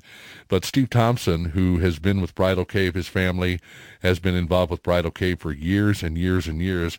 They're having a retirement party for him tonight over at Margaritaville. And, uh, you, you know, it's interesting that you bring up Bridal Cave because when I moved to the lake, and and and and I was I came here to primarily do radio, and I went over to Bridal Cave. And one of the neat things about it, Valerie, is the fact that it is so well run and so well put together, and you know they have all of the uh, staff dressed up in, in, kind of a uniform that you would see maybe uh, at, at any particular place where there's uh, caves. And it's such a well-run organization, and I was so very impressed by it. And I will tell you that to this day, I still speak very highly of the great uh, things that they do because their staff is is so well trained. You go in if you uh, you know tour the cave and they've you know extended the cave. I don't know uh, how long it's been since you've been in there, but um, one of the neat things about it is that the staff is so well trained. And then after uh, you go through the cave and, and let's say you're leaving and you're you, you go up and you ask someone where you know where can we go to eat that's close by? Or we want this or we want that. Can you help us find something? They will either know off the top of their heads exactly what it is you're looking for and be able to tell you and get you right to the door of this place that you're looking for or they will make phone calls and and get everything put into place so that when you leave you can go and go to that restaurant or go to that shop or see some more of the great attractions at the lake and that that place is just so well run and it it, always has been and I've had a lot of interaction with them over the years but what a what a neat place to go and what a neat place to visit as far as Bridal Cave and I'm sure that's probably on your list of 100 things to do. Absolutely. In fact, we are having um, a presentation and a signing there on Friday, June 16th. And um, so we're very much looking forward to that. Like you said, the enthusiasm and the willingness to just, uh, they love what they do and they're very enthusiastic about it. And so it's been a pleasure to deal with them in setting up this event. Interestingly enough, when you had to sit down and you had to go through all of the places that you came up with, and you had to, you know, specifically stick to a hundred different locations or a hundred different uh, uh, things to do here, that had to be something that factored into your decision. How well run is this particular facility? Uh, you know, how is the staff? Let's say, for example, let's just use a, a restaurant as as a as an example here. You know, did they have good service? Service? Did they have good food? Were they courteous? Did they appreciate your business? Because I know sometimes you go into different places, and I'm not not not mentioning anyone in in particular here at the Lake of the Ozarks, but you go in and they almost expect you to, you know, bend over backwards to, uh, to, to come in and try their food, and this is great, and that's great, and it turns out uh, something that maybe you had thought about, uh, and you thought it was going to be a great experience. Uh, well, it, it, it left you uh, maybe wanting more uh, when you left, and certainly with the the price you pay for certain things these days, a lot of people want to get the most bang for their buck. Absolutely. Yes, you're absolutely right. And I only encountered uh, one situation, which uh, I will not name, yeah. the restaurant. And they said, we want nothing to do with you or your book. And it's like, okay, that's fine. Uh-huh. All right. I respect your wishes then. And, right. um, okay. And I don't have to take my business to that place or my family's business to there that you place. go. And, and that's so, so very true. Everybody, hmm Everybody has been just really uh, warm and receptive to the idea. And um, what we're doing is basically being cheerleaders for the Lake of the Ozarks area. It has so much to offer. It's more than just a cheesy tourist place. And um, many people that I know, until they've visited there, they maybe have that opinion. And it's like, wow, it's so much more. Right. And that's true. And that's what we're trying to promote in this book. And I know there's there's groups here, and a, a young lady that I've had the opportunity to work with in the past who has tried to do things to expose visitors to the Lake of the Ozarks and show them the places that are kind of off the beaten path. Did you uh, did you have any uh, any uh, experiences like that that you include in your book? Things that because I know when I vacation places, I like to go uh, certainly places to eat that the locals go because the locals are going to be a good gauge of what's good food and what is maybe uh, you know not something that they really would uh, would frequent after uh, maybe one visit. Right. Um, some of the yeah, some of the places like I, I mentioned earlier, they're they're um, they attract crowds. They're um, they they have uh, a great bar atmosphere. They have musical entertainment, and if you like crowds and noise and just having a good time and singing along with music, that's great. Mm-hmm. But then I've also got some other places too that I talked to people down there and um, they were like, oh, well, but you got to try this place. Uh, there was one in particular called the Fish House. And um, my husband was looking at the book recently and he said, I never heard of this place. And I'm like, well, yeah, it's it's close to Camdenton, and uh, it uh, if you like fresh seafood, that's that's really I'm told the place to go. That's where the locals go to get their own if they want to cook their own. Well, I would imagine again that's that's one of the nice things about uh, uh, about this book is you had an opportunity to try out a lot of places and uh, to talk to a lot of people, and you know, and, and, and then maybe get into the discussion with people about uh, especially the people that own the businesses, about you know what are what what are some of the the things that you try to teach your staff? What are some of the things that you try to feature to get people through the door? Because obviously there are so many different theories and so many different ideas as to what people like if they're if they're going to sit down and have a meal, if they're going to uh, come in and uh, do some shopping. Uh, there, there's so many different philosophies here. So I would imagine that was probably an interesting part of determining what to put in the book. If you know you had you, you said you did a list of hundred, then you did another hundred, and then you had to sit down and and figure out what was going to go in the book. And and, and I think maybe uh, on the other side of the break here this morning, we can kind of get into some of the contributing factors uh, as to, you know, uh, like I said earlier, there were probably some very tough choices that you had to make. But as far as things go, uh, there was a reason why you chose the 100 different things to do at the lake before you die. And uh, I'm sure that uh, a lot of different factors played into it. And, and maybe some things that obviously I certainly don't know about that were on your mind when you compiled this list. Is is there anything in particular, uh, a measuring stick of sorts, I guess, if you want to call it that, uh, that you really utilized every time uh, that you put something in this book? Well, I'd say, for example, with the uh, restaurants, there are quite a few restaurants. I picked places that perennially, perennial, can't say that word this morning. Anyway, that ongoing they had hmm. good service mm-hmm. and friendly atmosphere. And uh, just the, the employees seem like they enjoy what they do. And um, places like Baxter's, um, you know, I, there was somebody in our party last summer that uh, they have great prime rib. And the person said, well, um, I really kind of like it more well done.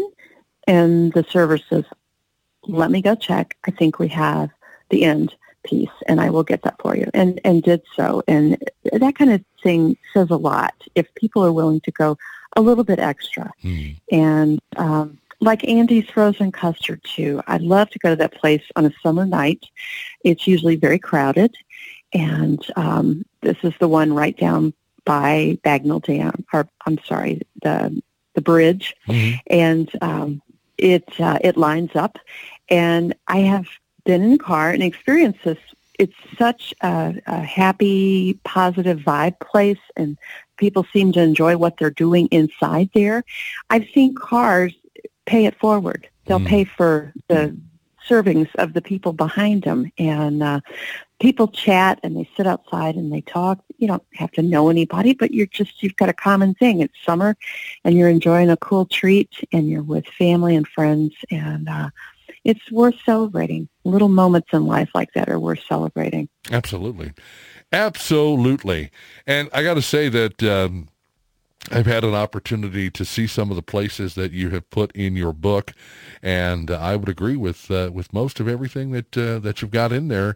And certainly, after living here uh, 25 plus years, uh, I've had an opportunity to check out a lot of places. And uh, you know, there are reasons why people go where they go, and there are reasons why people last, or and, and these businesses last the way they do because they obviously have something that people want, whether it's food, whether it's the service and, and the food or, or what have you. And uh, again, we're going to take a, a, quick bottom of the hour break and come back and talk some more with you about some of these things and uh, some more of the locations in the book, 100 Things to Do at the Lake of the Ozarks Before You Die. We have a, a quick news break, our final break of the morning. We'll get to Stacy Johnson and LakeExpo.com, Chris Schneider and uh, Lake TV, local news, sports, and we'll come back and talk some more with Valerie Valerie, if you would, uh, maybe take a little time here. I've got about seven minutes. Uh, get yourself a fresh cup of coffee, and we'll come back and talk some more about your book on the other side. It is The Daily Show on Key Radio.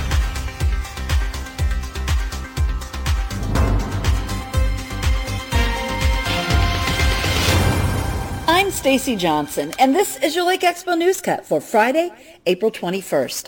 A man was killed and a woman seriously injured Wednesday in a series of collisions on Highway 5. Authorities say 31-year-old Kyle Washio was pulling out of a private drive onto Highway 5 when the vehicle was hit by a car. After the crash, authorities say Washio exited the vehicle and was standing in the northbound lane of Highway 5 when he and his vehicle was struck by another car. Washio was killed in the crash. Nicole Miller, a passenger in his vehicle, had serious injuries. Two people in the first vehicle had moderate injuries. One fire prevention tip you don't hear very often, replace the soil in your flower pots. Ozark Mountain Sanitation of Fairgrove learned about the fire dangers of old potting soil the hard way when a flower barrel setting in front of their office door started burning. The Fairgrove Fire Department came out. They found the soil had combusted, burning the wooden flower barrel it was in. Potting soil fires are often caused by the soil decomposing and releasing heat. Although potting soil fires are rare, it's a good reminder to throw out last year's dirt and also to never use a flower pot as an ashtray.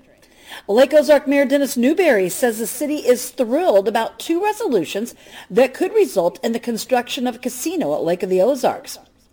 Resolutions to put the question to Missouri voters have been moving through the State House and Senate.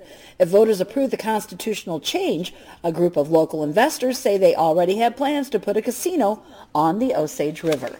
This has been your Lake Expo News Cut. All this news and more at lakeexpo.com. Lake news events, boating, and the lake life, lakeexpo.com. A portion of the programming on Key Radio is brought to you by Adair's Wildlife Removal Service, offering affordable solutions for all of your residential and commercial nuisance animal problems. Adair's keeps the wildlife where it belongs, in the wild. Serving Camden, Miller, and Morgan counties. Online at adairs-animals.com or call 573-378-8739. 573-378-8739.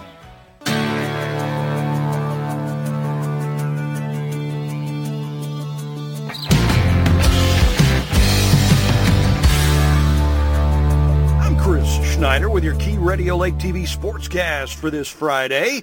TGIF, a lot of high school baseball today. In fact, today and tomorrow, Camdenton at the Lebanon Woodbat Tournament. This uh, Lakers team really good this year, ranked number three in the state in Class 5 right now. Also today and tomorrow, the Versailles, California Turf War Tournament. So Versailles and California and Eldon and Osage will all be playing in that this weekend, weather permitting, of course.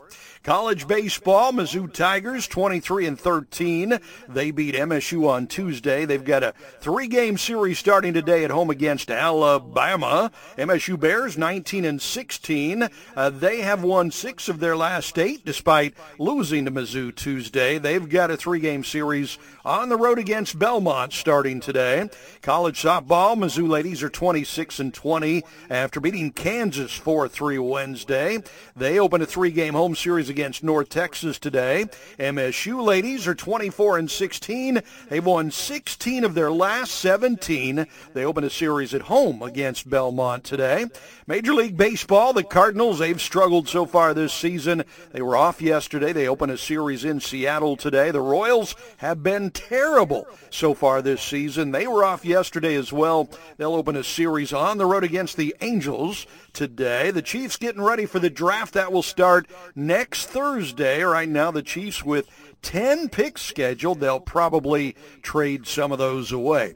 Lake TV brings you five local lake area shows, including Weekend at the Lake. That uh, lets you know what's going on around the lake this weekend. Be sure to check that out on Lake TV. I'm Chris Schneider with your Key Radio Lake TV sports update for this Friday.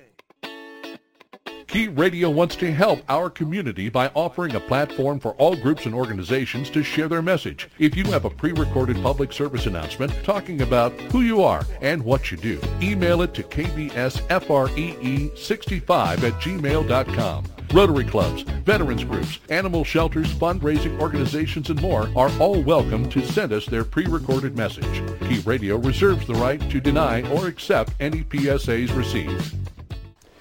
I'm Bill Munhausen for Creation Expo. Are the creation days of Genesis ordinary days? Genesis consistently specifies an evening and morning and assigns a number to each day. The sense of it is clearly normal days, but it's not just Genesis. Exodus 20:11 says, "In 6 days the Lord made the heavens and the earth, the sea and all that is in them, and rested the seventh day." Some people are quick to bring up 2 Peter 3:8 and that a day to the Lord is like a thousand years, but that's about God's patience, not his confusion about how long a day is. Context is everything. Exodus 20:11 continues God's command to keep the Sabbath, clear reference to one day in a seven-day week. The question is what believers ought to believe. We ought to believe God's word, so it's perplexing when Christians don't get it. These 60-second messages are based on the book XPO by Bill Munhausen. Available in Amazon Books.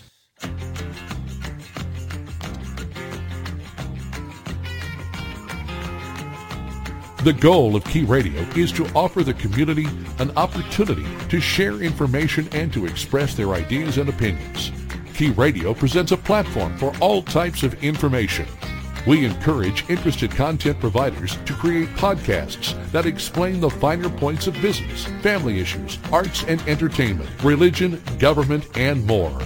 Key Radio is also looking for unique and one-of-a-kind podcasts as well. Key Radio is based on positive and productive podcasts that encourage and inspire our listeners to become engaged in their community. For more information on becoming a content provider, call 573-280-0532 or go to keygatheringplace.com slash Key Radio.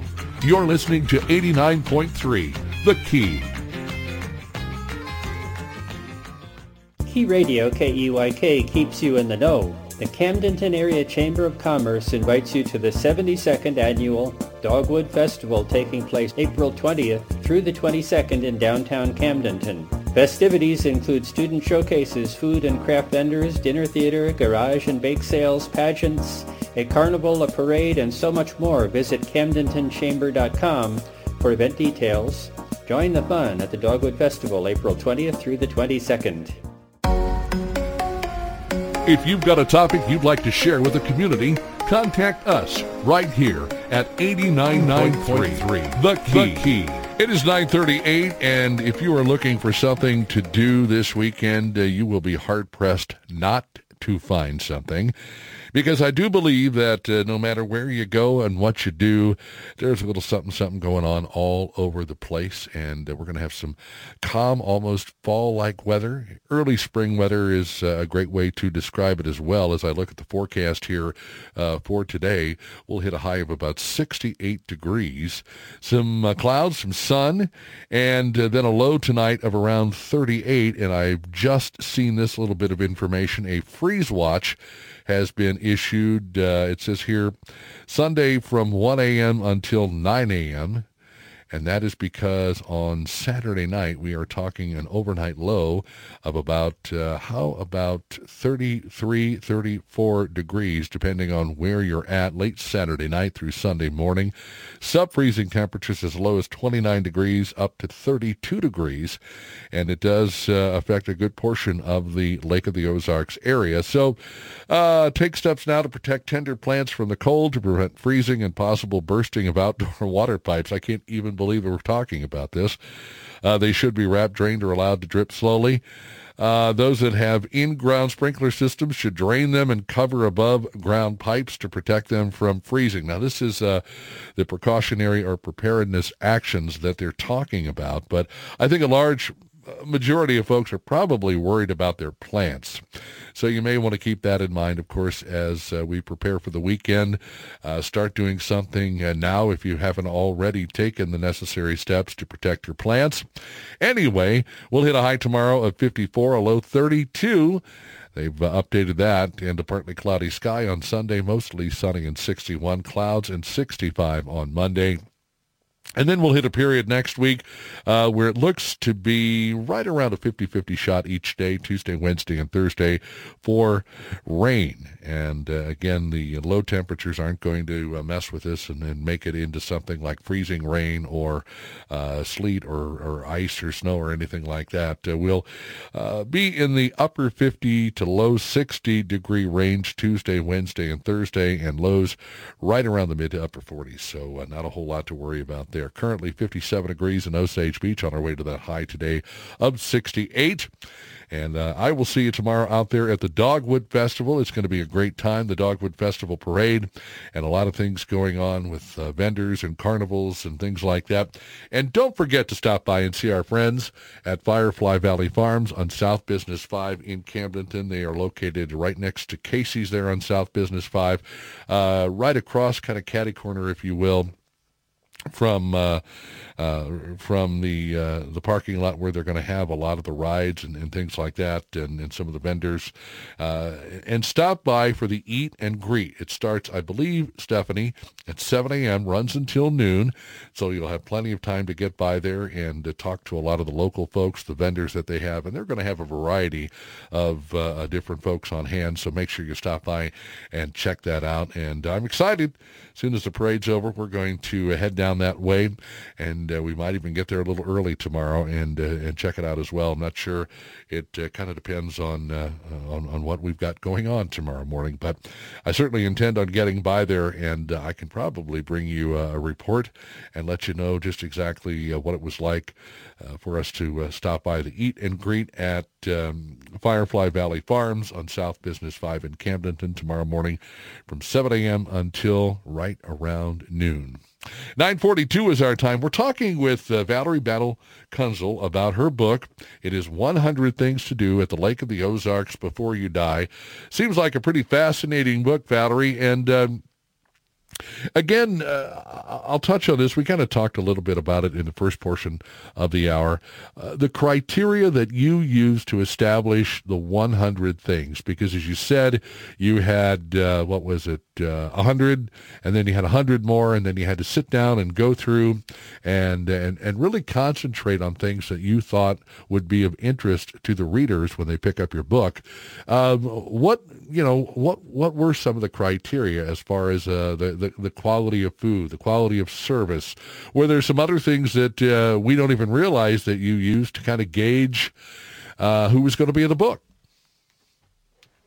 Okay, uh, I am an outdoor person. I love the outdoors, and uh, I looked for places that you can have outdoor experiences.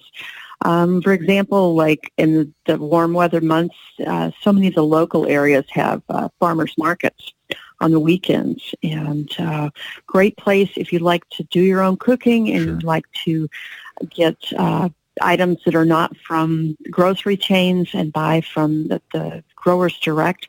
Great places to go and shop and uh, just pick up some wonderful healthy food.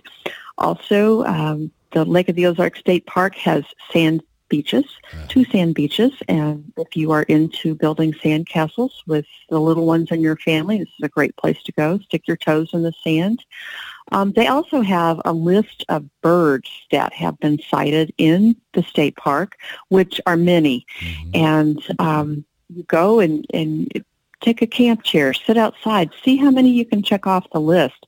That's a nice, quiet thing to do. Everything doesn't have to center around the water or boats or uh, noisy restaurants. Um, also, uh, drive up to Versailles and the, um, the Mennonite farm country. That's really cool too. And um, just uh, a great way to see what the countryside is out there Absolutely. and to get some great food products that they produce themselves and um, just things like that. But then there's also places, a little bit different experience, like the Axe House, where you can go and throw axes. Okay, who knew? That was at Lake of the Ozarks until, you know, you start thinking about it. It's like, well, you know, that's something, a little bit different experience. Um, the little ones in my extended family, they loved the malted monkey last summer. That was uh, a place they went three times. And um, they like the ropes courses. They like being able to burn off some of that energy. But there's there's all kinds of places to go if if you you know you like um, um, bourbon tasting, 1899. Um, the uh, the little hole in the wall, just um, bar, and it's um, it's uh, very uh, dark and uh, reminded me of something in maybe Europe, and you can go and, and sample different types of bourbons and and have a cigar if that's the kind of thing you like to do. Um, if you want to learn how to be better at water sports. You can also take lessons mm-hmm. at, um, there's a place called Kirby School of Wake, and they are very much um, into helping you to learn and to grow. Uh, some of us are of an age we will not try flips on wakeboards anymore, but um, others, others, you know, go for it. If your body still lets you do it, go for it. Right. And uh, then there's perennial favorites like if you don't want to be on the lake, go to Big Surf the water park there, and um, just uh, go down the slides, go down that that big funnel situation that drops you out in the water on your head. I will say from experience, I know that. So um, anyway, there's the space just, bowl. There's all kinds of things. What's that? They call it the space bowl, I believe. That's it. Yes, I couldn't think of the name of it. Yes, that's what it is.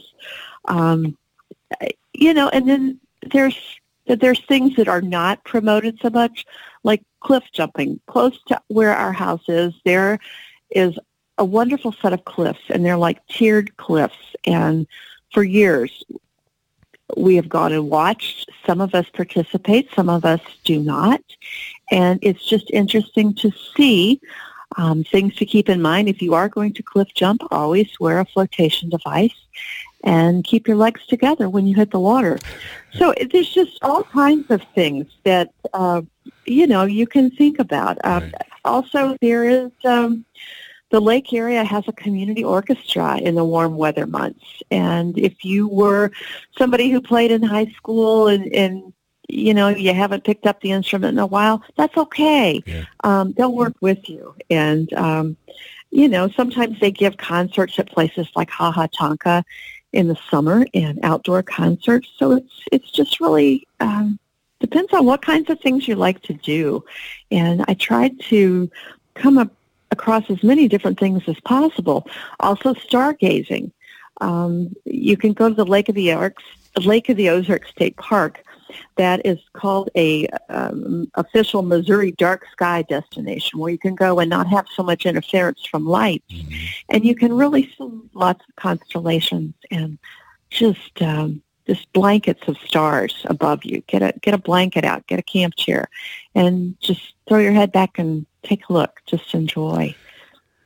That is so very true. It is one of the places now. I see. I grew up in uh, up in uh, North County in St. Louis, and I will tell you that I was always fascinated by the stars. But living in the city, sometimes it is uh, difficult to see them. And down here, uh, I can go out on my back deck in the evening, turn off the lights uh, that are around uh, the house there that, that, that shine onto the deck, and really just enjoy seeing some some things that you may not normally see in the city. You talk about the stars and the constellations.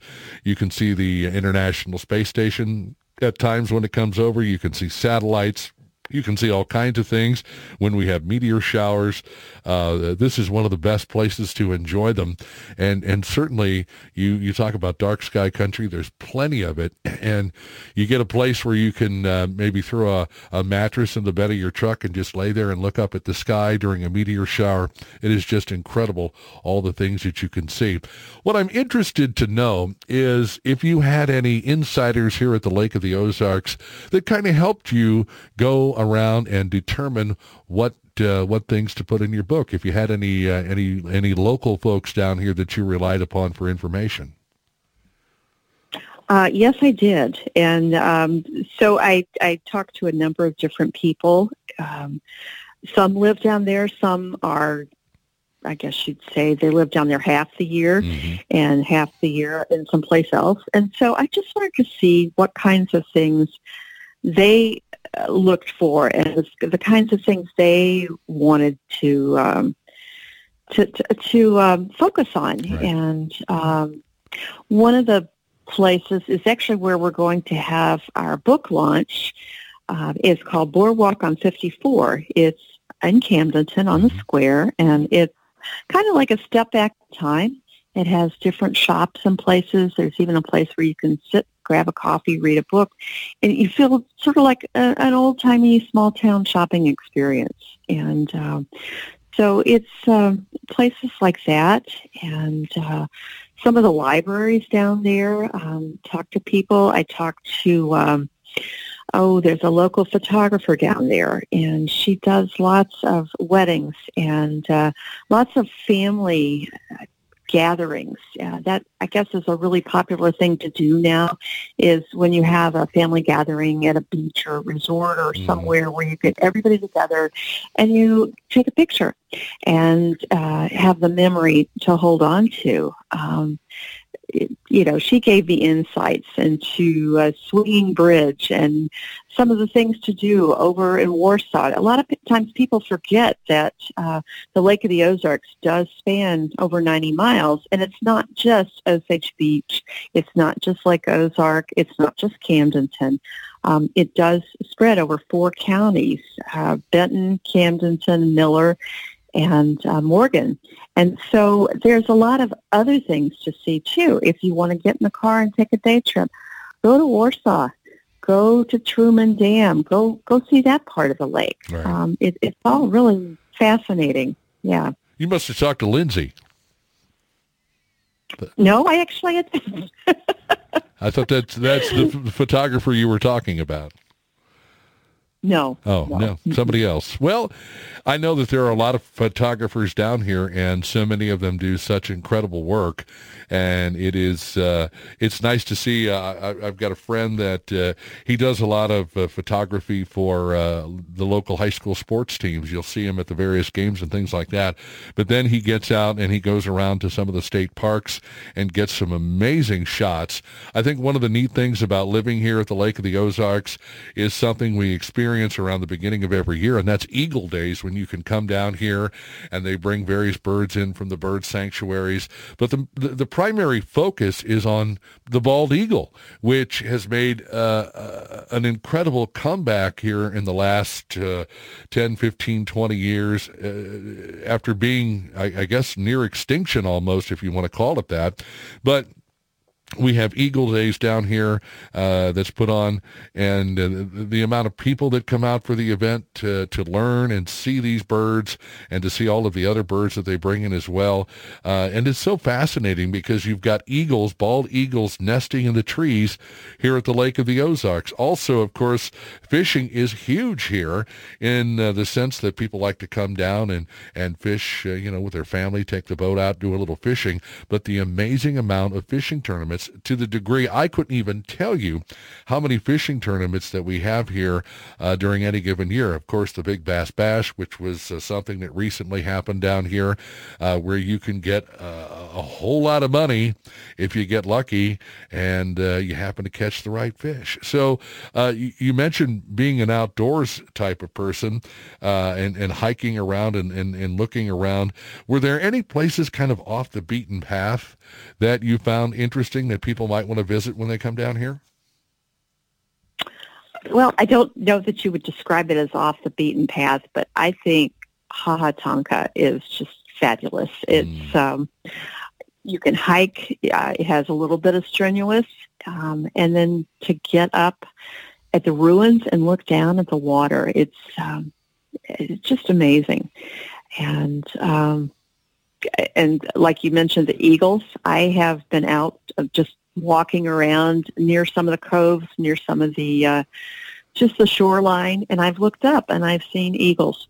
And um, some of them are less mature. I think it's what over three years old they get their white head feathers, uh-huh. and uh, some of them I have seen are are those, and they're just majestic. So there's you just open your eyes and you have to look around, but there's all kinds of things to see and observe at Lake of the Ozarks. Absolutely, absolutely. And of course, if you go out to Ha Ha Tonka for any amount of time, you've obviously been up and down the uh, the steps that they have there, and uh, a lot of people that live here utilize those steps not just for going out and enjoying the view, uh, but for exercise purposes as well. There's a lot of people that I know, Valerie, yeah. that go out and uh, enjoy climbing the steps and uh, you know making a making a day or or or, or making a, kind of a workout process out of that where you know you start out slow and you kind of build up and and by the time maybe that you've uh, kind of gotten to that point where you feel confident you can you can go up and down the steps with without a whole lot of problems. And it's uh, very good for the uh, the body I guess in most cases. But uh, it, it is that opportunity for you to kind of get away from things and enjoy nature. And it's it, it in in my humble humble opinion, it's very therapeutic. Absolutely, absolutely. And we haven't even talked about golf. No. Um, golf, yeah, Lake of the Ozarks has become a golf destination, I've mm-hmm. been told, um, because of some of the world-class public courses that are down there and available, designed by some of the uh, major pros. Mm-hmm. But if you have small ones and they like to golf too, there's also lots of miniature golf places you right. can go and um, practice your putts, so to speak. Yes, that is very true. Go practice your putts. Um, I would say that there are a lot. That's a a line from uh, from M*A*S*H. I don't know if you're familiar with uh, with Frank Burns, and uh, that was something that uh, I know he said yeah. to one time. Go yeah. practice your putts. Anyway, but the, yeah. the whole fact of the matter is, is we have so many wonderful golf courses down here. Great places for people to go. All different skill levels as far as golf is concerned. Um, I used to say that my best the best part of my golf game, Valerie, was uh, driving the cart and drinking the beer because that's about all I'm really good at when it comes to golf. So there you go. We've got uh, we've got a couple of minutes left, and I don't know are there are, are there some some things in the book that you really kind of wanted to focus on in terms of telling people uh, where they might want to go to uh, to enjoy some fun and games here at the lake. Um, one of our perennial favorites is uh, Dog Days, mm. and it's started in 1993 as just a little lakeside restaurant. It is now huge. It's it's a an entertainment venue. It's got multiple tiers. It's got two swimming pools, and um, it's fun to just grab a table on one of the decks, and you can see the cars go over the Grand Glaize Bridge. You can mm-hmm. watch the boats coming and going, and uh, you know it's it is noisy. There are lots of people, so if that's the thing you like, then this is the place, and these are your people. This is the place to go. Right. But we like we like that place a lot, just because you can sit outside and just uh, observe people fun to watch people. Certainly is fun to watch, and and that's one of the other great things about uh, the Lake of the Ozarks being a tourist destination.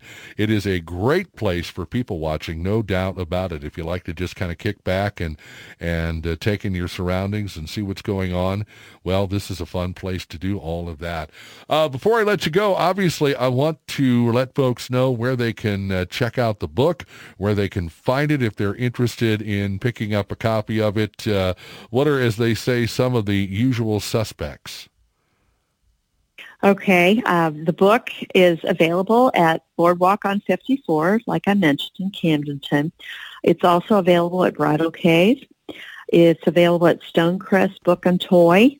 And it's available at Harmy's Cheese Shop, one of my favorites. I mean, where else can you find uh, a shop that has this big mouse on the roof peeking over at you? There you go. So um, it's fun, and uh, it's also available through the publisher, books at reedypress.com. Very good, very good. Well, listen, I appreciate uh, you spending some time with us talking about the book, and we'll see you down here, I guess, in the month of June for a book signing out at Bridal Cave. I'll be there before then, you guarantee it. So, Thank okay, you. thank you so much for your time. Thank you for your time. Uh, Marlena Hatmaker and JR with me on Monday. Thanks for listening.